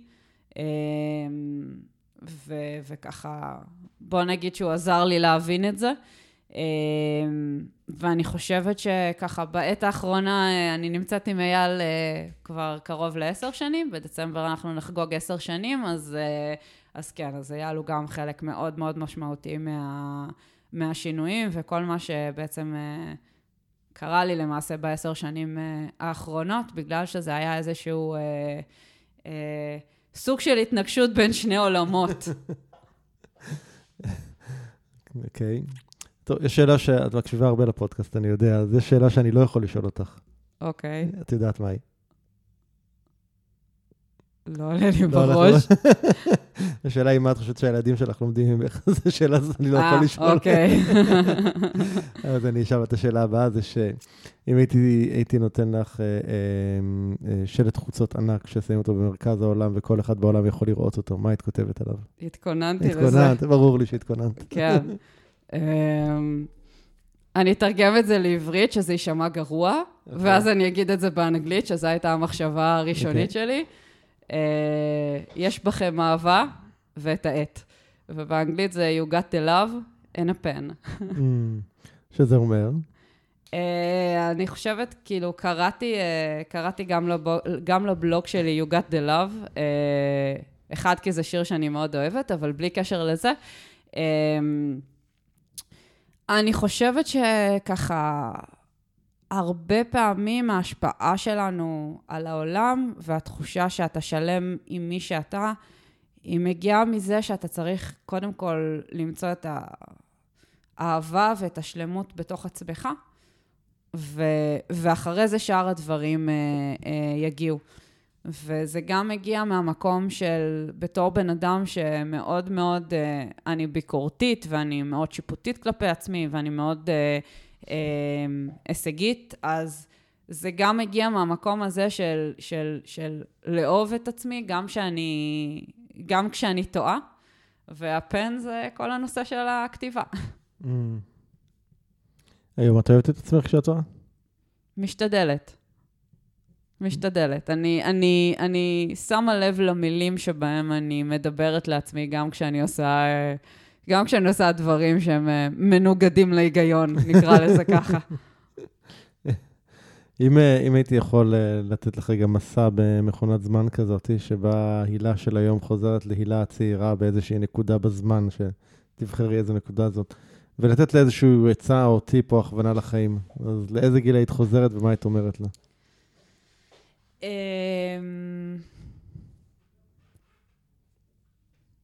האמת שהיו הרבה נקודות שהייתי חוזרת, שהייתי ככה חוזרת אחורה ומייעצת קצת לעצמי, אבל אני חושבת ש...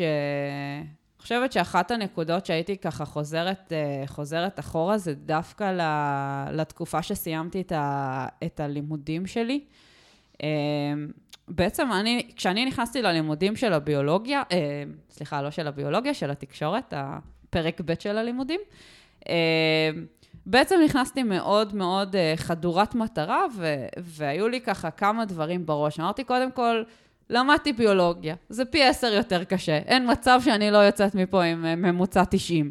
זה כאילו הצד ההישגי שלי. דבר שני זה שבאמת אמרתי לעצמי, אוקיי, אני יודעת באיזה נושא אני הולכת אה, להתמקד, ואני יודעת שהתחום של התקשורת הוא מאוד מאוד רווי בבוגרים, אז אני הולכת ככה להתחיל אה, כבר לעבוד ולתפוס את הניסיון שלי, כבר אה, בתחילת הדרך, בשנה בעצם אה, השנייה שלי של הלימודים, ובאמת אה, עשיתי את זה. אה, בעצם בשנה השנייה שלי ללימודים החלטתי, שאני עוזבת את כל העבודות הסטודנטיאליות למיניהם, ומתחילה לחפש ברבק משהו שקשור לתקשורת, ופשוט ישבתי ערב אחד אחרי הלימודים, ושלחתי פשוט, אני חושבת, מאות פניות לכל חברת ניהול תוכן, כתיבה באשר היא בפייסבוק, שהצלחתי למצוא ולשים את ידיי על העמוד שלה, ובעצם הצעתי את עצמי בתור עורכת תוכן, בתור כותבת, ובסופו של דבר התקבלתי בתור פרילנסרית לאחת מהחברות האלה, והתחלתי התחלתי לעבוד והתחלתי לכתוב, ובמקביל לזה בעצם הגעתי דרך הכתיבה למי שהיה בעצם המעסיק הראשון שלי בתחום של ה-אס אי או, שהוא גם היה סוג של מנטור והוא חנך אותי על כל הנושא הזה. ככה ש, ככה שכבר, כבר די סיימתי את הלימודים, שאני יודעת לאיזה כיוונים אני רוצה לקחת את זה, ויש לי כבר איזשהו ניסיון, ועדיין ישב לי בראש שעכשיו אני מסיימת את הלימודים, זה לא תחום שהם הם, הולכים להרוויח בו כאילו הרבה כסף, ו, והתחרות היא נורא קשה על כל משרה, והיה לי מין איזה ויז'ן כזה בראש, אני מסיימת את הלימודים, ואני לא בדיוק הולכת לעולם, ש, ל, ל, לעולם שכולו טוב מבחינת עולם העבודה. ובאמת, ובאמת דאז המעסיק שלי של ה-אס אי או ירד מאוד נפחי עבודה שלו, והוא אמר לי, כאילו, את עושה עבודה מעולה, אבל אני לא יכול להרשות לעצמי להחזיק אותך, ובעצם נפרדו דרכנו, והתחלתי לחפש עבודה, והיו לי ככה איזה כמה חודשים טובים שאני פונה ושולחת ולא... ו- ולא חוזרים אליי, ולא, ולא נותנים לי מענה, ואני ככה מתחילה לטפס על הקירות, ולהיכנס ללחץ, ומה קורה פה, ומה אני עושה, ולמדתי, ולמה אני לא מצליחה להשתלב, המון המון, ככה, המון המון, נקרא לזה, מצב הישרדותי כזה של, אוי ואבוי, מה אני עושה עכשיו עם עצמי, ונכנסתי בעצם לעבודה הראשונה שהסכימה לקבל אותי, ואני חושבת שזו הייתה טעות מאוד מאוד גדולה. כי... נכנס בעצם מתוך לחץ או פחד לשם. כן, חד משמעית. וזו הנקודה שהייתי רוצה לשנות, כי אני חושבת שאם הייתי מתעזרת בקצת יותר סבלנות, וגם מתעזרת בקצת יותר סבלנות, וגם מחדדת יותר כאילו את מה שאני רוצה וצריכה מהעבודה, כנראה שהייתי מגיעה למקום עבודה הרבה יותר טוב כבר מה... מהשלב הראשון. כבר מהשלב הראשון. המקום עבודה הראשון שם... הוא גם עשה לי מאוד רע מבחינת הכתיבה, אפרופו הבלוק של הכתיבה שדיברתי עליו קודם, שהיה לי איזושהי טראומה להתעסק עם זה, אז זה גם בגלל המקום העבודה הזה. גם בכלל באופן כללי, היחס שם מבחינתי היה משהו שהוא היה מאוד מאוד משפיל ולא נעים ברמה שהייתי מתקשרת בדמעות לאייל ו- ומסיימת את היום כל יום בדאון מאוד רציני ו... ורק חיפשתי תכלס את הדרך, את הדרך איך אני ממשיכה הלאה משם. אז אני חושבת שכן, שאם הייתי מתעזרת בעוד קצת סבלנות, וקצת יותר מחדדת את עצמי, יכול להיות שאולי הייתי הולכת לכתיבה ו- ו- ומנסה לעשות עם זה אולי משהו, יכול להיות שהייתי מוצאת מקום עבודה שהוא קצת יותר טוב ומתגלגלת איתו. כן, כן, לגמרי של... לא, לא לפעול מתוך, לא לפעול מתוך, מתוך פחד. פחד. כן. טוב, מה, יש משהו שהייתי צריך לשאול אותך ולא שאלתי? Mm...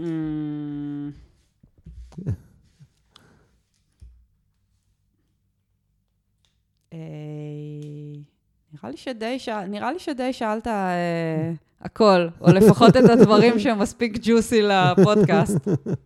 טוב, יש משהו שהיית רוצה לשאול אותי? האמת היא שכן. קדימה. מה שמעניין אותי לדעת, אתה עובר עם אנשים כל כך הרבה תהליכים של, של שינויים, ו- וחופר להם בתוך המוח ובתוך הנשמה והכל, וכאילו איכשהו, איכשהו זה נראה שזה לא, שזה לא משפיע עליך, שאתה לא כאילו לוקח את זה, זאת אומרת, שאתה לא לוקח את זה אה, פנימה, וזה, וזה כאילו יכול להול, להוריד אותך או להעלות אותך, כאילו אתה באיזשהו מין... משהו מאוד אובייקטיבי כלפי זה, אז ככה מעניין אותי אם זה באמת ככה או שזה רק כלפי חוץ. מעניין. פעם זה היה הרבה יותר משפיע עליי, זאת אומרת, בעיקר הרבה יותר משפיע, האמת שלשני הכיוונים זה היה משפיע, זה היה משפיע אם לקוח נגיד היה לא בטוב, אז זה היה משפיע, וגם אם לקוח היה מאוד בטוב, זה היה משפיע, זאת אומרת, לשני הכיוונים זה היה מאוד משפיע. אני חושב שעם השנים אני... נגיד רגע משהו שאולי ננסה לחשוב איך אני מנסח אותו שזה לא יישמע רע, אבל אני הבנתי שזה לא זה לא שלי, אוקיי? זה לא קשור אליי במובן, זאת אומרת, סתם לצורך הדוגמה, אם עכשיו את עוברת איזשהו שיט, זה לא קשור אליי. ואם את עכשיו גם עוברת איזשהו פיק, זה גם לא קשור אליי, אוקיי? זה... אתה צריך רגע איזשהו קצת רגע, אני חושב, איזשהו רגע בהירות של צניעות להבין שזה... כן, יש את הספר של ארבע הסכמות, שאחת מהסכמות אומרת, אף פעם אל תיקח אישית. אל תיקח זה אישית, נכון, נכון. וזה משהו שככה, אני הרבה גם מזכירה לעצמי, בייחוד בסיטואציות האלה, שיש לקוחות ויש הרבה לחץ, ודורשים ממך לעשות את זה, ולעשות את זה, ולעשות את זה, ואתה מתאמץ, ומוציא מסמך מושלם, אבל אף אחד לא באמת יסתכל עליו עכשיו, ואתה צריך לחזור על עצמך ולהסביר, כאילו פעם, פעם בוא נגיד, בתקופה שלפני שעשיתי את התוכנית ואת העבודה על עצמי, הייתי אומרת כאילו, הייתי מתעצבנת והייתי אומרת כאילו, איזה מטומטמים, ואיך הם לא עברו על זה, ו... אולי המסמך שלי היה ארוך מדי ומייגע מדי, אז כאילו הם פשוט לא טרחו אפילו להסתכל עליו וכל זה. עכשיו אני אומרת, כאילו, אוקיי, אני, אני את שלי עשיתי. הם בחרו כרגע שלא להסתכל על זה, זה גם סבבה. ופשוט כאילו באמת אני מנסה כמה שיותר להזכיר לעצמי שבסוף, בסוף זה לא... זה, זה לא אישי. שום דבר הוא לא, זה, הוא זה, לא זה, אישי. זה בדיוק העניין, כאילו, שוב, עכשיו זה לא ש... זה לא שאני לא שמח אם לקוח הגיע לשולוסי, וזה לא שאני לא רוצה לעזור ללקוחים כרגע במקום נמוך, אבל אני מאוד שומר על ה-well-being שלי בהקשר הזה, ואני חושב שזה חייב לעבוד לשני הכיוונים, זאת אומרת, אתה לא יכול רק, אוקיי, עכשיו אני בהיי, אז אני עכשיו, אתה יודע, פורח משמחה עם הלקוח, ואני רק בהיי, וכשהוא יהיה בלו, אז אני לא אהיה שם. זה לא עובר ככה, אני חושב, אתה לא יכול להיות, זה משהו מאוד מכני או טכני בעיניי. אז שוב, אני לא, אני לא במקום שניתוק רגשי מזה, אבל אני, אני, אני, אני כן יודע לא לקחת את הדברים האלה אליי פנימה, כי, כי יש לי את ה-well-being שלי, ואני, זה משהו שאני מאוד שומר. עם זאת, מאוד מרגשים אותי סיפורים של לקוחות ושיאים של לקוחות, וגם, וגם לצד השני, זאת אומרת, אם לקוח לא בטוב, אז בוודאי שזה יעשה לי משהו ואני, אני ארצה לעזור, אבל, אבל זה, שוב, זה איזשהו גבול שאני מאוד שומר עליו שלא... שלא לעבור את הרכבות הרים האלה יחד איתם. כן, יש משהו של, אתה יודעת, של בין אמפתיה להזדהות, שאנשים לפעמים מבלבלים, כן, היה לי לא מזמן בקבוצה אחרת, לא בקבוצה שלך, שיחה עם, תוך כדי המפגש, עם לקוח, והוא היה במקום די נמוך. והוא היה שם ביקורת שהוא לא מקבל את התמיכה שהוא היה מצפה לקבל, משהו כזה. ואמרתי לו, תשמע, אני, אני, אנחנו כאן בשביל לעזור, אבל אם אתה מצפה שרגע נרד למקום הקורבני שאתה נמצא בו כרגע, ונלטף אותך, ונגיד לך לא נורא, ויהיה בסדר חמוד, וזה, לא בשביל זה אנחנו פה. כאילו, אני לא פה בשביל לרדת למקום הקורבני כרגע ולהזדהות איתך שם. אני יכול להיות מאוד אמפתי למקום שאתה נמצא בו ולהציע עזרה, אבל אני לא ארד למקום ה... כאילו, מה שאתה מצפה שאולי נקבל, ש, שנהיה איתך רגע במקום ה... המקום הנמוך הזה, זה לא יקרה. אני לא, לא, זה גם לא יעזור לך אם נהיה שם. ובאותם רגעים שהוא שמע את זה, היה לו מאוד קשה לשמוע את, את הדבר הזה. וזה חודשיים מאוחר יותר במפגש אחר כך, הוא פתאום, תוך כדי המפגש שפתאום קפץ, הוא אומר לי, אתה מבין, עכשיו הבנתי מה אמרת לי לפני חודשיים. זה מין רגע כזה מצחיק. אז זה חלק, זה חלק מהעניין, כי אני באמת אני לא חושב שזה עושה שירות טוב, לא לי ולא על אף אחד אחר, אם אני, אני ארד למקומות האלה. כן, כן. אתה בסוף צריך לפעמים, דווקא שאתה בדאונים, אתה צריך את, ה, את הקונטרה כדי להרים את עצמך. נכון. כי, כי בסוף כאילו מי שבא ב, ב, בווייב שלילי ומצטרף אליו עוד וייב שלילי, זה רק מוריד יותר, זה לא, זה לא מעלה. לפעמים בדיוק. אתה צריך את המישהו ה... האובייקטיבי הזה שישקף לך וייתן לך את הפרופורציות. זה בדיוק, זה פחות או יותר מה שאמרתי לו, אמרתי, אני לא מוכן, אני, אני לא משחק את המשחק של קורבנות. אתה רוצה לקחת אחריות, בוא נדבר על אחריות, אבל אני לא הולך לחזק את זה, את המקום הזה, אז אני לכן לא, לא אציע שום תמיכה, אני לא אציע שום תמיכה למקום הזה. כן. וכן, לפעמים זה אנשים, זה יכול להיות מורכב, כי באמת מצפים שתיתן להם משהו שהם היו רוצים, או שהם חושבים שהם צריכים לקבל, וזה לאו דווקא הדבר שהם באמת צריכים לקבל. לפעמים דווקא בן אדם צריך לקבל איזושהי סוג של כזה, תדעת, מראה לפנים לא פשוטה, ולפעמים יש אנשים שצריכים לקבל את הבעיטה בתחת לפעמים כדי להניע את עצמם. אז, אז, ואני אומר את זה אגב מניסיון, גם אני... בתהליך הטיפול שאני עובר, לא פעם קיבלתי בעיתות מאוד כואבות, כאילו, שגרמו בסוף רק טוב. כן, כן. טוב, מי שרוצה ככה לקרוא את הבלוג שלך, ובכלל ליצור קשר, איך הדרך הכי נוחה לעשות את זה? קודם כל, יש את הקישור לבלוג שלי באתר של עושים שינוי, אז מוזמנים להיכנס ולקרוא ולהגיב. כמובן לסמן וי ולקבל, ולקבל ככה התראה כל פעם שעולה פוסט חדש. וחוץ מזה, אני נמצאת גם בפייסבוק, יכולים לחפש הילה וולמן, יש גם קישור לזה, משתדלת להיות זמינה ולענות ככה ככל שאני יכולה. טוב, אחלה, אז המון תודה הילה, כיף שהיית פה. תודה לך. יאללה, לשינויים הבאים. להתראות. להתראות.